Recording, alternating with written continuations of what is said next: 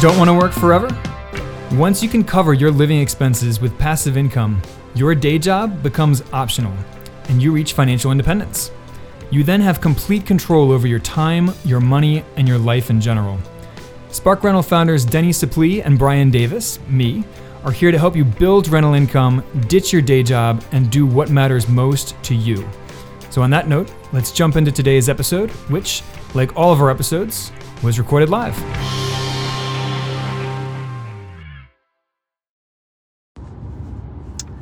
Welcome, everyone. Uh, this is a weird setting that I'm in, but uh, I'm away and Brian's away. So, you got me coming home from the beach, actually.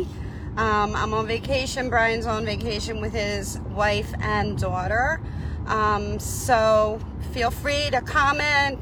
Let us know where you're tuning in from. Um, last week, if you were tuning in, you heard um, Brian interviewing Christian. Kevin Christensen, who was really, that was a, an awesome interview. Um, I thought so. He's a great guy. Today, we're going to be talking about professional tenants. Um, if you've been in this business long enough, you've come across them. Um, and if you don't know what they are, I'll let you know. They know the ins and the outs. They they can stay in a property for sometimes more than a year even and have you foot the bill while they're using the system. And they they just know how to do that. Um, I got stuck with one that was a nightmare, and um, it was in the city of Philadelphia, and they used every organization within Philly to be able to stay in the property forever. Um, I finally, uh, and I'll explain to you how I, I ended up getting them out. But um, first, let's talk about how you avoid these guys the first thing you want to do is I know we talk about it all the time, but you need to screen your tenants. Um, often, these uh, professional tenants will have evictions, but they'll have every excuse in the book, and it'll sound really convincing. So don't don't even don't even fall for that.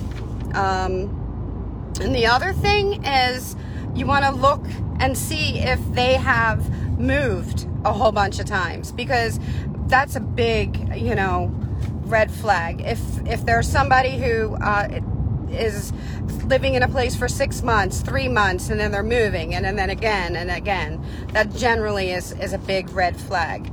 Um, and then the how do we avoid these? Well, one of the ways is you want to get to know these applicants. So, like I said before, you want to screen them. You want to do your due diligence. You want to visit their um, rentals if you can. Find an excuse, go to see them.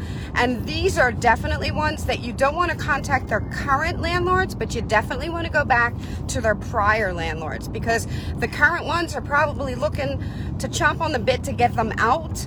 And the prior ones, they're they're ready to speak the truth. So they're going to tell you exactly what happened. So don't forget to check the landlords from from back history.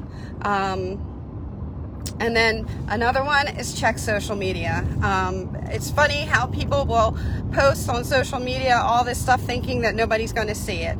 And a lot of times you do see it and you can see them either making fun of these landlords or you know talking about how oh my god this this one's doing this now and I'm getting out of there I'll get them and the whole nine yards so make sure that if you can you can check their social medias so with that being said you got one how do you get rid of it?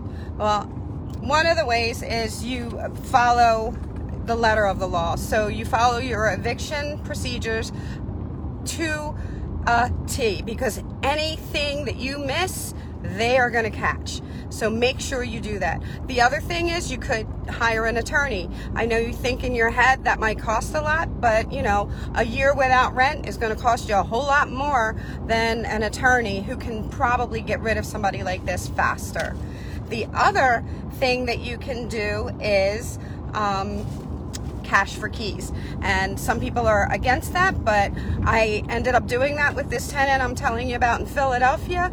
And it ended up costing saving us thousands of dollars and to be honest with you a lot of aggravation because i was so stressed out by this this one tenant um, after a while i just was like let's get get around. And in order to do that, you want to make sure you draw up something that says in order for them to get the cash, they have to leave, there can't be any damages, and then you go and meet them, get the keys, and then change the locks after they sign and get, grab the money.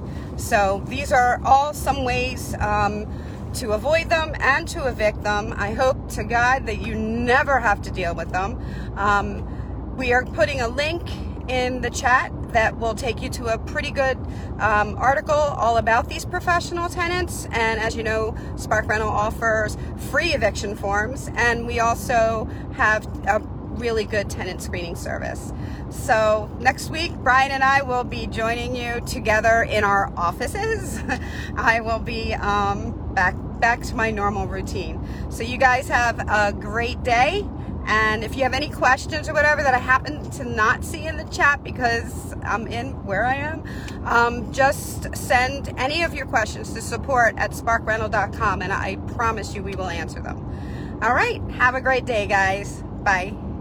Did you know we offer a free eight video course on how to reach financial independence with real estate?